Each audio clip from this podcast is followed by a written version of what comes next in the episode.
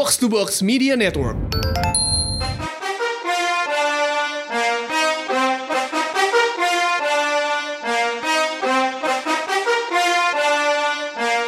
Yeah.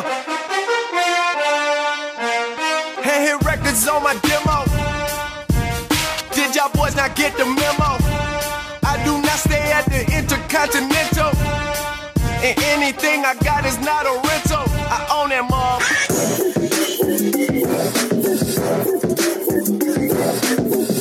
What up, what up? You're now listening to the most valuable basketball video game podcast.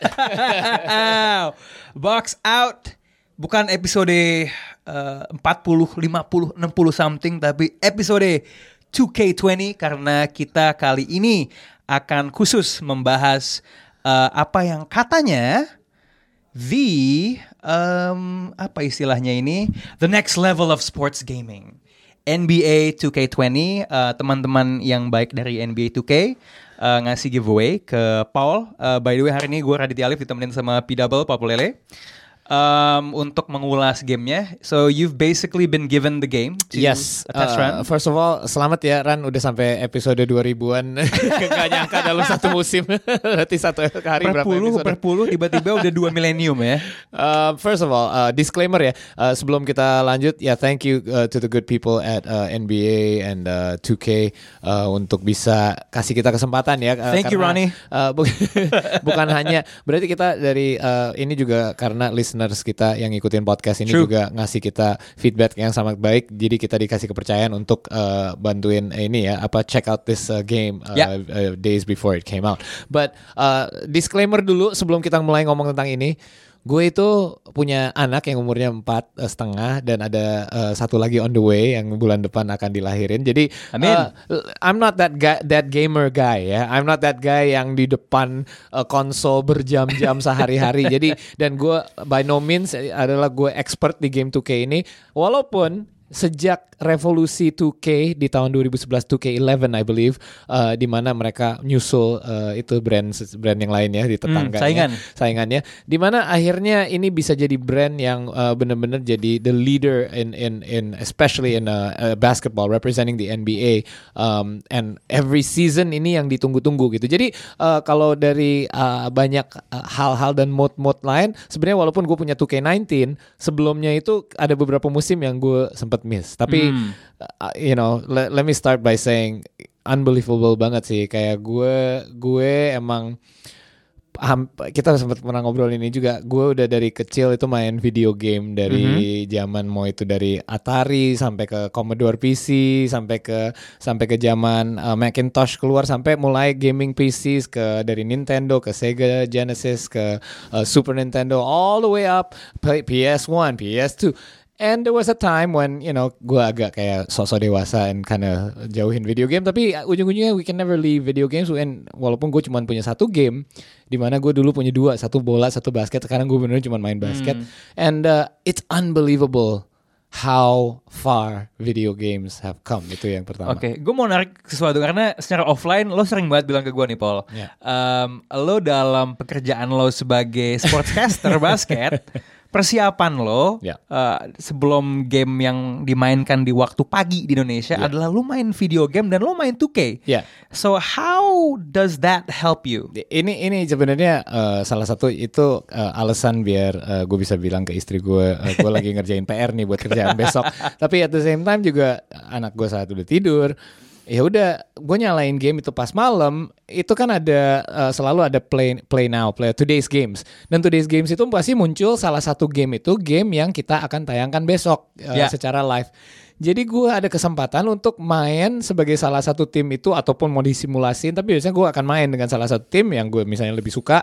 Dan gue coba permainan antara mereka seperti apa. Dan yang aneh lebih sering daripada enggak itu lumayan akurat. Bukan dari play atau dari skornya tapi dari kurang lebih dari flow gamenya. Kenapa karena 2K ini bisa membaca tren dari setiap tim. Apa yang mereka lagi bagus. Kalau momentum lagi bagus permainannya setiap eh, ada eh, beberapa main lagi bagus mainnya misalnya shootingnya juga lagi bagus. Itu akan direflect di dalam gameplaynya sendiri. Especially kalau kita main di mode eh, today's game. Um, sebaliknya juga kalau ada tim lagi lagi bau gitu, lagi jelek gitu dan mereka lagi losing streak gitu, mereka juga akan akan susah tembakannya juga lebih susah untuk masuk gitu dan dan uh, kadang-kadang gue melakukan itu emang ada sedikit benarnya juga sih gue melakukan itu sebagai uh, PR karena besok lebih gampang untuk gue jadi kalau gue lihat sesuatu terjadi itu bukan sesuatu yang asing buat gue kayak I kinda knew this was gonna happen. Like Hmm. so and so is gonna have a good game. Karena mungkin gue nggak bisa ikutin semua tim 30 tim di NBA all every day dengan main dengan today's games ini gue bisa uh, apa ya kayak bisa agak lihat lah tren pemain ini lagi bagus jadi kalau gue lihat besoknya oh ya pantesan lagi bagus karena emang performance dia saat itu juga lagi bagus Ya dari sebuah game lo bisa jadi agak-agak cenayang gitu Paul ya. Em, di setiap edisi 2K pastinya ada sebuah inovasi ya. Yap. Ada fitur baru, ada update. Nah, most valuable update dari hal-hal baru di 2K eh, 20 apa yang paling nyantol di lo men? Yang paling nyantol itu buat gue dan ini yang selalu ya, yaitu gameplay. Gue nggak tahu ya kenapa, mungkin cuman gue doang. Orang lain mungkin eh, te- apa ya impress sama eh, inovasi yang lain. Tapi bagi gue gameplay dari tahun ke tahun gue selalu mikir emang bisa lebih realistik dan bisa lebih bagus dari ini. Ya. Walaupun kita tetap merasa ini adalah sebuah game, adalah hal-hal yang kita eh, dari sisi mungkin gerakan dribbling benturan antara pemain yang mungkin ada sedikit eh, artificialnya, tapi secara eh, secara keseluruhan gini deh. Gue sering banget ada temen gue datang ke rumah gitu misalnya. Dulu kita gue belum tinggal di rumah sendiri masih ada banyak ya teman-teman yang sering lewat. Ada yang nggak terlalu ngikutin basket sempet lihat kita duduk depan TV tapi dari belakang gitu pas masuk ke ruangan gitu. Ada beberapa saat mereka mikir kita lagi nonton game oh ini kalian lagi main video game gitu. Jadi eh, dari sisi realistiknya dari eh, ini kan mereka scan bodinya Ya. Akurasi eh, scan gerakan setiap pemain selebrasi mau itu cara mereka lay up ngedang Russell Westbrook bisa kayak tomahawk dunknya seperti kita lihat di gamenya. Ekspresi muka itu yang tahun ini lebih kelihatan juga pas ada close upnya. Mukanya kayak alis-alisnya gerak seperti pemain asli jadi saat lo lihat mereka kayak lah itu emang ekspresi gue pernah lihat. Tapi lo nggak bisa kayak eh, lo suruh eh, jelasin sebelumnya lo mungkin nggak kepikiran ini pemain akan melakukan eh, ekspresi itu kayak Russell Westbrook atau yang ini deh ya yang Bradley Beal yang dia eh, tangannya he cross his arms terus dia kasih kasih senyum gitu Nyengir gitu ya. kayak gitu-gitu ada gitu dan Ya. itu pasti dia di scan dulu untuk dilakukan itu dan mereka bisa duplikasiin itu persis seperti aslinya Jadi sebenarnya life like ini bukan cuman sekedar di tampilan tapi little gestures, little gestures, here and there. uh, dribbling. Gue main pakai Brooklyn Nets Kyrie Irving. Kyrie Irving pas lagi drive dan ini juga ada realistik, ada ada inovasi baru juga. Di mana lo lebih susah untuk drive, tapi saat lo bisa nemu celahnya. Seperti aslinya aja, lo nggak akan selalu bisa ngedrive, gampang mencet turbo terus terus drive terus layup.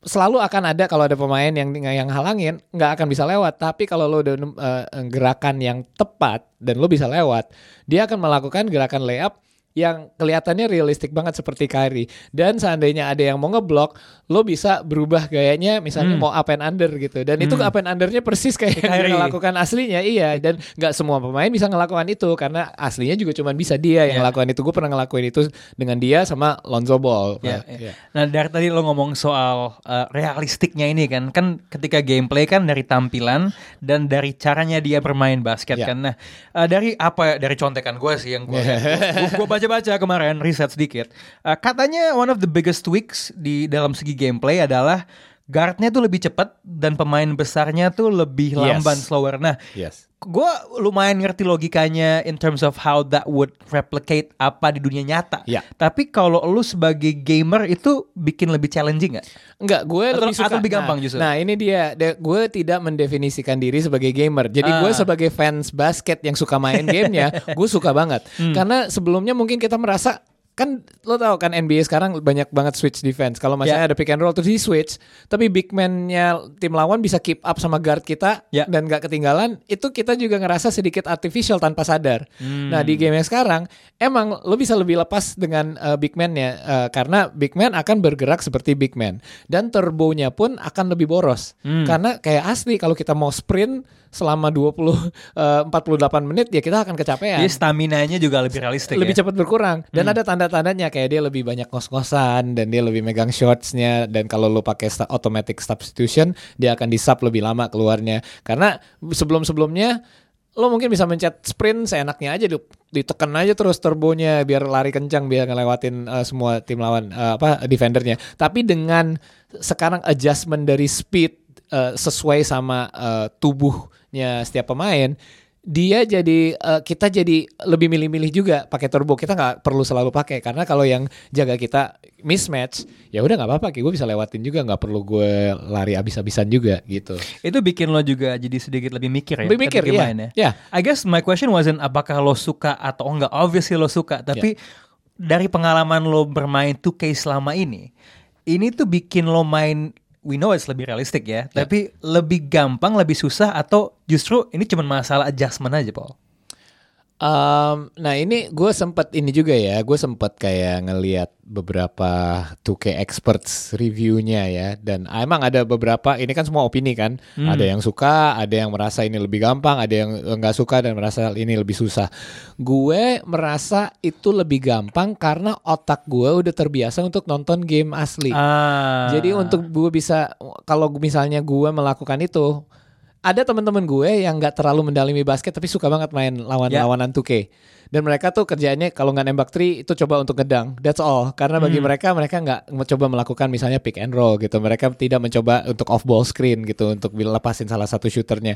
Karena mereka cuma mau main gamenya. Kalau gue pengen replikasiin apa yang terjadi di sebuah pertandingan. Jadi bagi gue itu lebih gampang karena sekarang pokoknya semakin realistik gamenya itu akan bikin lebih gampang buat gue karena gue bisa melakukan hal-hal yang pem- lima pemain gue itu lakukan di lapangan aslinya. gitu. That's an interesting point. Gue balikin ke poin lo kalau lo nggak mau dibilang lo gamer gitu, lo uh, fans basket. Do you think in a sense these adjustments are made to cater to those who are basketball fans instead of gamers?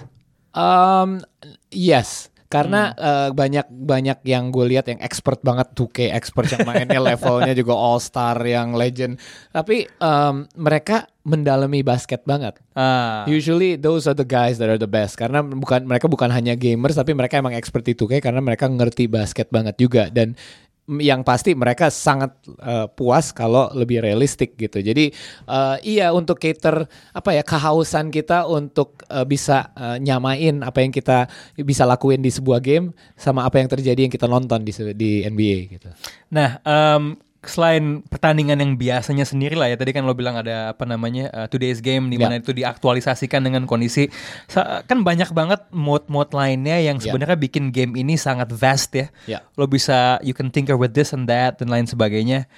My career mode Hmm. uh, tahun ini It's produced by LeBron James and Yeah. Spring Hill Entertainment kan. That's right. Uh, LeBron memang sudah memasuki bisnis entertainment. Um, kalau menurut lo story elemennya kali ini gimana? Lo ngerasa ada sentuhan-sentuhan Spring Hill Entertainment gak di situ? Banget karena ya terasa banget ada LeBron dan LeBron sekarang di LA di mana ada sentuhan Hollywood banget, ada Idris Alba yang jadi cameo di situ sebagai salah satu karakternya ada Rosario Dawson dan emang eh, awalnya my career-nya tuh dibikin dramatis banget. Lebih terasa sebagai sebuah film atau awalan sebuah seri gitu dibandingkan sebelumnya cuman sebuah intro ke dalam my career-nya sendiri. Kalau dalam my career-nya sendiri kurang lebih perjalanannya masih sama. Kan gameplay juga tetap mirip lah nggak akan jauh beda. Tapi emang perbedaan paling besar yaitu di di awalnya bener-bener terasa kayak wow gue nonton sebuah film nih atau apa gitu. It's like a biopic movie of this basketball Exactly. player ya. About you. nah, speaking of you, salah satu hal yang suka dibikin uh, suka literally lo bikin di dalam Ya. game adalah lo bikin pemain gitu kan. Ya. Lo Uh, sendiri lagi. Iya, lo sendiri. Nah, what is the NBA 2K version of Paul Player? Jadi, jadi gue udah coba ini gue udah cerita ini dulu gue belum cerita sama lo juga. gue coba dengan download aplikasi 2K20-nya di di mobile. Aha. Tapi ya gue udah bilang kan kalau gue main game malam gitu, gue Ya. lagi pakai piyama, rambut kusut. Terus gue disuruh scan muka untuk bikin player, create a playernya untuk Ah. dalam 2K. Gue ada kali hampir sejam di situ nge-scan scan muka dan gak ada satu foto pun yang gue puas. Masa gue harus mandi dulu terus pakai pakai pomade dulu biar biar muka gue yang di scan oke gitu di dalam game ini. Dan ujung-ujungnya gue belum lanjutin dari dari bagian kepalanya karena gue belum mau. Ya gimana ya gue kalau udah online hey people might see me man. They're gonna know who I am. I don't know. Okay. I don't I don't want to start my career like this. Nan- nanti bisa di adjust gue yakin juga. Cuman gue rada kayak malam itu udah bete aja udah lama banget gak dapet satu satu foto pun yang oke. Muka gue udah capek dari seharian kerja. Ta- tapi my player would be modeled after jadi gue juga karena balik lagi ke gue suka banget yang realistik. Jadi gue bayangin kalau diri sendiri cukup skillful dan uh, punya tubuh NBA, gue bukan jadi center sih yang jelas. Kayak gue bandingkan diri sendiri sama uh, teman-teman atau orang umum aja deh. Secara umum tuh gue seperti apa? Ya gue bukan orang yang paling tinggi, gue bukan orang yang paling kecil. Jadi gue akan main sekitar uh, two guard most likely Oke. Dan posisi 2 atau posisi 3. Jadi kalau ukuran NBA gue mungkin sekitar 6 foot 3 to 6 foot 5 maybe.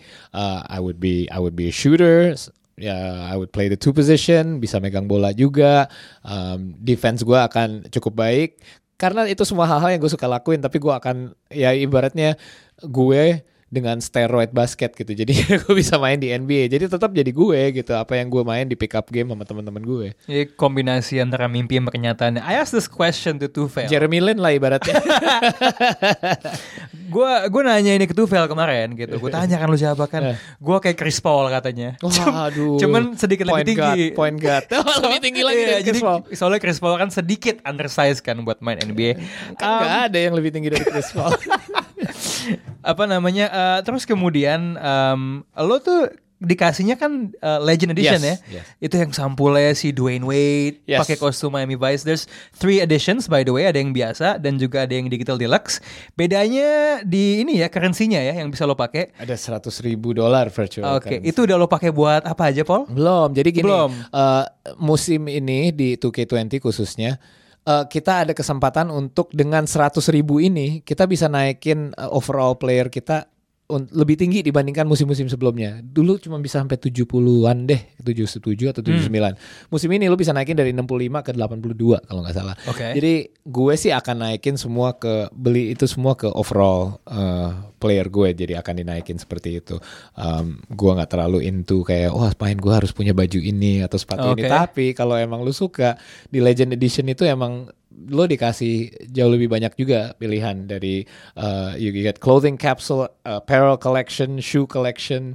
So I haven't had a chance to explore all of that. You get 20 of uh, uh, my team league packs dan itu akan di deliver satu per minggu pas musimnya mulai. Jadi masih nunggu lagi. Ya siap-siap buat jadi shopaholic ya intinya. Ya intinya tuh intinya tuh game ini gini deh. Kalau lo segila itu sampai main game 2K sampai main Aha. 5 on 5 situasi game antara semua tim aja sampai lo udah bosen dan udah main WNBA-nya juga yang kita belum Ah, bahas nih ya. ya. Itu lo masih ada banyak yang lo bisa explore sampai Hmm. titik di mana lo udah agak capek deh main karir agak panjang nih gue mau break dulu ya udah lo online shopping aja juga bisa Iya. itu ibaratnya there's you can just you can be stuck on this thing for days if you want gitu. Dan tentunya akan selalu ada update-update. Yes, along udah dapat patch yang goes. pertama juga kemarin dan itu akan uh, sudah memperbaiki. Ya adalah sedikit masalah-masalah yang selalu akan ada di hari pertama di game mana pun, yaitu uh, isu dengan ada orang yang bilang susah online. Ya itu juga karena satu dunia lagi mau online di hari yang sama mau main game ini. Jadi uh, patch pertama juga langsung masuk di st- satu hari setelah itu dan uh, laggingnya juga sepertinya udah tidak terjadi. Tadi ada satu poin yang udah lo mention dan pingin gue bahas uh, karena menurut gue ini keren banget. Walaupun gue nggak main gamenya uh, dan gue juga mau nanya pendapat lo tentang ini sebagai seorang bapak yang punya anak perempuan. Because kan lo bilang ke gue kan, anak lo tuh uh, siapa namanya? Aluna. Aluna itu udah bisa identify LeBron James. Yes. Sekarang Michael ada- Jordan juga. Michael Jordan Nonton kan? Space Jam kemarin. Space iya. Jam, oh, oke, Eh, pembaptisan ya. Eh, kali ini nggak tertutup kemungkinan dia bisa ngelihat bapaknya lagi main dan main dengan pemain perempuan ya. Yes. Eh, pemain-pemain eh, WNBA Yep. udah masuk. eh, props to 2K20 for being inclusive. Ya. Eh, lu udah nyoba ya? Jadi udah uh, dan ini ya uh, mereka bukan uh, 2K ini bukan brand pertama yang inklusif NBA, but they're the first to do it right. Okay, Okay. They- um, I've seen WNBA players before in other games dan Mhm. aduh awful banget gerakannya kayak kayak kayak kayak pemain cowok kayak kita lihat the Ah, NBA players oke. gitu. Mereka nggak nggak tahu ya mau itu dari animasinya atau dari scannya yang nggak bener. Tapi kalau ini the moment lo main tip off dari game WNBA pertama udah terasa bedanya. Mungkin yang banyak keras eh, adalah mungkin fans NBA yang merasa ah gue kurang tertarik sama WNBA karena gamenya lebih below the rim gitu. Ini nggak ada pemain yang terbang-terbang yang ngedang sana sini yang di block sampai ke out of bounds. Tapi justru karena hal itu, gue bisa bilang game N- WNBA agak sedikit lebih realistik terasanya dibandingkan Hmm. NBA mode biasanya. Kenapa? Karena passingnya lebih swift, gerakan mereka off the ball rapi banget. Dan kalau lihat nggak tahu ya gue gue susah untuk jelasinnya apalagi tanpa eh, visualnya. Kalau lu lagi lihat gue nggak usah main deh. Lo yang lagi main gue nonton. Gue bisa lihat sih pemain gerakannya tuh lebih apa ya lebih seperti WNBA lo lihat kan cara mereka main. They don't they don't have a high flying nggak ada yang terlalu inilah yang ngedrive-nya yang terbang-terbang banget. Tapi mungkin tanpa kejadian-kejadian itu jadi kita lebih nonton apa ya like a game that really happens with all of us except uh, they have the skills gitu. Like they have the dribbling skills. Dan itu yang gue puji sih. Scan mukanya scan uh, gerakan tubuhnya animasinya. Itu semua kayak gue lagi nonton sebuah WNBA game. Jadi uh, player movement cara mereka uh, uh, apa ya cara mereka set up plays-nya itu mirip banget dengan apa yang kita lihat di WNBA. So I think the the fact that kita nggak lihat kayak Superman yang terbang-terbang gitu justru yang uh, bikin bagian mode WNBA itu lebih realistik lagi. Mainnya rapi lah gitu ya. Rapi sama banget, kelihatannya. rapi banget. So what you trying to say is adalah kalau misalnya dulu temen lo ngelihat uh, dari jauh ngirain lo lagi nonton NBA, the same thing would apply. Kalau dia ngeliat lo lagi main pakai pemain WNBA, dia akan ngira lo lagi nonton, eh lo lagi nonton Mystics lawan apa Iya, gitu. iya, iya. Oke, one of the most uh, debated elements setiap kali 2K Ya. nongol yang baru, tak terkecuali 2K20 adalah rating pemain.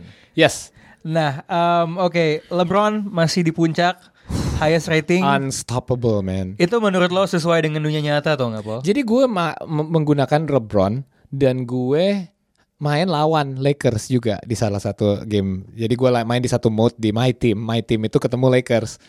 Dan my team itu kita dapat random pemain lah, kita di- dibangun sama tim random pemain-pemain random gitu. Gue dapat Zion Williamson, Vince Carter, Lonzo Ball gitu seru juga. Tapi gue ketemu Lakers di mana saat gue gunakan LeBron, Mungkin karena gue belum nguasain gamenya dan gue belum uh, kumpulin badges badges badges ini juga kan yang bikin gameplay ini semakin bagus semakin realistik dan keluarin banyak skill skill baru. Tapi saat gue lawan LeBron, man unstoppable dan gue sekarang mungkin lebih ngerti kenapa main di NBA kalau main defense lawan dia susah banget untuk stop dia.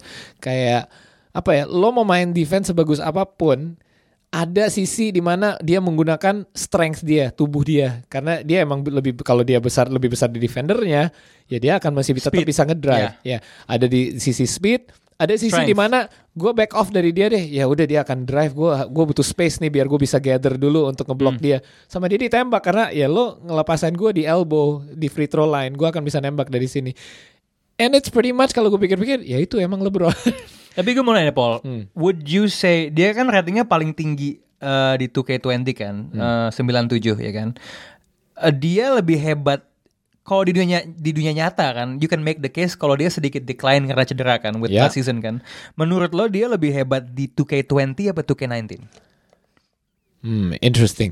Dia lebih hebat sekarang, tapi itu juga part partly karena gue main di Lakers sekarang dia ada Anthony Davis, man. It's, Oh, it's completely different. timnya ya? Ada Danny Green, timnya emang lebih bagus. Oke. Kalau mau ngomong secara skill, ya gini deh. Musim lalu pun, lo ingat sebelum dia cedera nggak?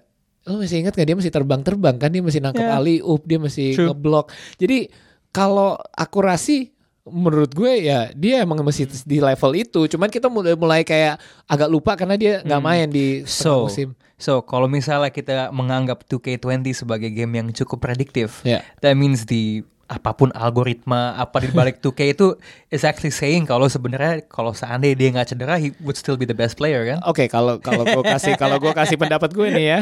Kalau gue kasih pendapat gue, ada dua pemain yang gue belum pakai semua tim juga, tapi gue pakailah yang seru-seru gue cobain Clippers, Ya. gue cobain lain-lain. Dan yang menurut gue dua pemain dan dua, dua tim yang paling bagus dan dua pemain yang paling unstoppable yaitu LeBron James dan Brooklyn Nets dengan Kevin Durant. Dan Kevin Durantnya masih main di game ini karena kita belum masuk ke musim baru di mana dia cedera. Mungkin kalau gue pasang di update pas musim baru dia akan di injured list kan. Tapi saat ini dia masih main, dia ada di starting lineup-nya. I could shoot with him from anywhere and it can almost go in at any time. Asal ada sedikit space.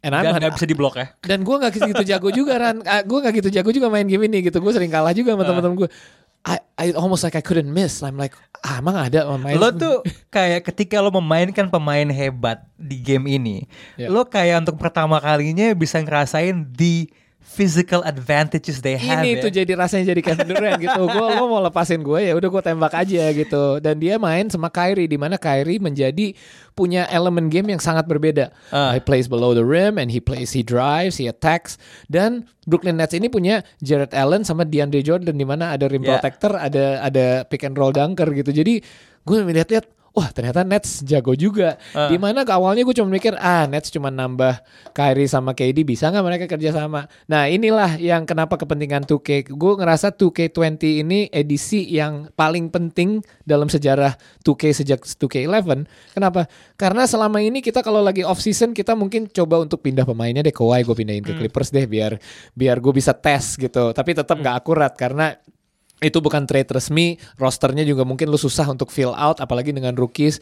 Ini kita udah dikasih gambaran, ini loh tim-tim baru mereka dengan seragam baru mereka, dan rookies-rookies sudah kita masukin ke liga dengan line up-nya dan rotasinya. Jadi lo bisa coba, dan mau itu lo bilang simulasinya akurat atau enggak, kita nggak akan tahu sampai musimnya mulai. Tapi gue udah bisa bayangin, ya ini mungkin akan, ini kemungkinan besar akan terjadi, karena ini udah di dalam bayangan kita akan seperti ini. Dan memang eh, beberapa bulan yang lalu gue lupa was it di 2K20 apa di 2K eh, yang sebelumnya ya. Memang ada yang ngelakuin simulasi itu kan. Ya. Simulasi playoff. Um, dan gue rasa so is it safe to say kalau hasil dari eksperimentasi yang lo lakukan mempengaruhi apa yang akan lo katakan ketika kita bikin podcast episode prediksi musim depan? Aduh. Eh, gini deh, enggak, enggak, prediksi yang tadi sih enggak karena KD-nya yang pasti enggak akan main ya. True, true. Um, and gue pernah main beberapa kali dengan eh, Philadelphia di 2K19 dan mereka jago banget sih. I mean, I was pretty unstoppable with Philly. Um, jadi kalau mau prediksi, boleh deh gue prediksi pakai gue pakai 2K dulu, tapi gue akan simulasiin dengan line up yang akan Oh sesuai jadi sesuai. KD Jadi KD nggak gitu. ada. Oke. Dan gue akan gua akan coba. uh, Please do that. Gue akan coba nemukan dua tim yang akan ketemu di final dan kita harus lihat itu benar terjadi. Oke, tapi kembali ke individual kan tadi rating tuh banyak diperdebatkan ya. Em, tapi gue rasa gue pengen ngetes lo Paul. We're gonna play a game called Guess the Ratings. Oh, Gosh. So I'm gonna I'm gonna say the name of a random player and you have to guess the overall rating. I'm so bad at this, Okay. man. I don't even look at their ratings, but okay. Okay. Ayo, gue akan ngasih lo free pass deh, LeBron James. Oh, yeah, all right, 97. Okay. I thought he was 95 before you told me he was 97. Gue kira 595. Oke, oke. Okay, okay, okay. I'm gonna go with. It's not on your sheet, right? Okay. No, no, I don't have Okay, ratings. okay. I'm gonna go coba Joel Embiid. Joel Embiid, I would have to say uh, 88. 91. He's above 90. Okay. Above 90. Generous sih. Sama sama Kyrie Irving eh, satu poin di atas Jokic 90. gue. Fair nggak menurut lo dia di atas Jokic? yeah, okay, I guess so. Eh, yeah, he plays two ends. Two ways, two ways, two way Got player. it, got it. Um, Oke, gua akan coba nanya lo uh, Pascal Siakam, Toronto Oke. lah. Eh, kalau lihat dia performance dia dari musim lalu dan ngelihat 2K ini kayaknya sedikit generous nih di musim ini ngasih Ya. Joel Embiid 91. Pascal Siakam 87. Oh yeah, correct. Is it? Is it 87? You know your team, bro. I know my Raptors, baby. Beneran right on. Oke, Mas 87 was a good year. 87, 87, 87. Um, coba eh eh eh eh eh eh, siapa ya? Tadi udah center. Oke, ini berarti mesti backcourt ya. Oke, boleh, boleh. Boleh. Um, Jangan yang susah-susah, jangan kayak Derrick Rose gitu. Malcolm Brogdon. Ooh, Malcolm Brogdon. Based on his performance last year, he was really good. Eh, bisa dibilang ada argumen mungkin ada yang bilang dia lebih deserving masuk All Star dibandingkan Chris Middleton ya kalau saat dia di Bucks. I'm gonna say 83. Correct. Is it? Yeah. True. Gak mungkin dong gue hafalin ini semua, apalagi makan Tunggu tunggu, ini teplo nih apa? gue mati man. Lagian gue nggak ngetik juga gimana gue pakai otak itu untuk nyari nge Google nggak mungkin. Oke oke oke oke. Uh, Still on that theme ya. Oke. Uh, mantan pemain lo ya deh, Jonas Valanciunas. Ooh, that's tough karena he didn't play a lot of last season, but he was very productive when he did. Dan yang tricky dari JV itu dia kadang-kadang jadi starter, kadang-kadang jadi bench player, jadi sed- sedikit nggak jelas. I'm gonna have to say JV itu gue peng angka yang gue pengen kasih disrespectful sih untuk dia, tapi yaudah eh, nggak apa-apa deh. 78. 81. Ah, I was gonna say 79 and I went a little bit lower. Okay, Okay. I can accept that. All right, I'm a couple off. It's okay. close, close, close, almost. Okay. Uh, last one eh. Yeah. Zion Williamson. Oh, Zion. Tricky because he's never played in the NBA. True. But he is the next LeBron and he is the future of the NBA. I'm going to say Zion gets 89. 81. Oh, really? Quite Yeah. low. So Well, he's unproven. ratingnya Zion tuh sama sama Jonas Valanciunas. Biasanya kalau ini karena gue nggak main game-game sebelumnya, rookie yang nomor satu tuh ratingnya di kisaran berapa, Paul? Um, actually, yeah, it would be right karena Segituan ya? yeah, it Ceilingnya be right. segitu. Well, it would be in the 80s, tapi gua nggak nyangka Zion itu low 80s karena ya segimananya dia dijulukin sebagai masa depannya NBA, gue pikir mungkin mereka akan lebih generous juga ngasih ke dia gitu, khusus karena ini Zion gitu. Tapi ya kalau lihat sebelum-sebelumnya siapa aja sih Uh, uh, Ben Simmons or or kayak ya gimana juga susah Markel Fultz. 67. I wonder what's his shooting rating ya. Oke, basically itu aja sih I guess kalau buat ngomongin 2K20. Ada satu lagi yang Apalagi yang belum menarik. gue sebut? Hal, hal kecil doang, cuma Apa? gue suka banget. Dulu tuh kalau kita lagi mau start game, kita kan milih seragam. Seragam Hmm. itu yang dipilih banyak banget, tapi seragamnya tuh nge-scrolling. Jadi kita scroll-scroll maunya seragam warna apa. Kalau sekarang pemainnya pemain bintangnya yang yang, yang jadi modelnya untuk seragam. Jadi kalau lagi milih tim, lo mau milih seragam, dia screennya naik, terus munculin dua pemain dari satu pemain dari masing-masing tim untuk modelin jersinya. Jadi pas lo ganti-ganti jersinya, gantinya di pemainnya. Kalau di Toronto misalnya Pascal Siakam sekarang gitu ya Oh, so you just you see how the jersey fits on the player ya. Cool. Oke. Just a little thing, but those little things I love. Jumlah jersey juga sama dengan actual in that season kan ya? Banyak banget, man. Toronto, Oh, lebih. Toronto aja punya yang Huskies dari Oh, tahun oke. 70-an gitu. Did you Vintage know? retro. Did you know there was a Toronto Huskies? Tapi uh, pernah ada kostum vintage yang pakai itu kan? Huskies Iya, kan? exactly. Tapi ya maksudnya dari musim-musim, pokoknya semua lengkap. Iya. Kayak dari musim mana pun yang ada dinosaurus, yang sampai eh, sebelum yang ini gitu ya. Banyak banget. And you know, it, it also makes more sense for Toronto to have their team to be called Huskies and Raptors. Ya nggak sih? Very true. Why didn't they just keep the Huskies? That would have been much cooler. Anyway, that's all the time we have. But uh, edisi spesial NBA 2K20, please do get the game. It's really fun. Paul sudah, Paul sampai bikin video unboxing loh. Gue gak pernah loh sama itu. I don't, itu benar gak sih unboxing kayak gitu? Gue sampai gak tahu. tapi tapi terlihat cukup legit sih Paul. Yeah, thanks, Uh, keep Working keep doing it. it. Okay, thank you Paul. Thank you, Ran. Thank you, 2K. Thank you 2K. Thank you Ronnie 2K. this is Box Out, episode 2K20, and we are out.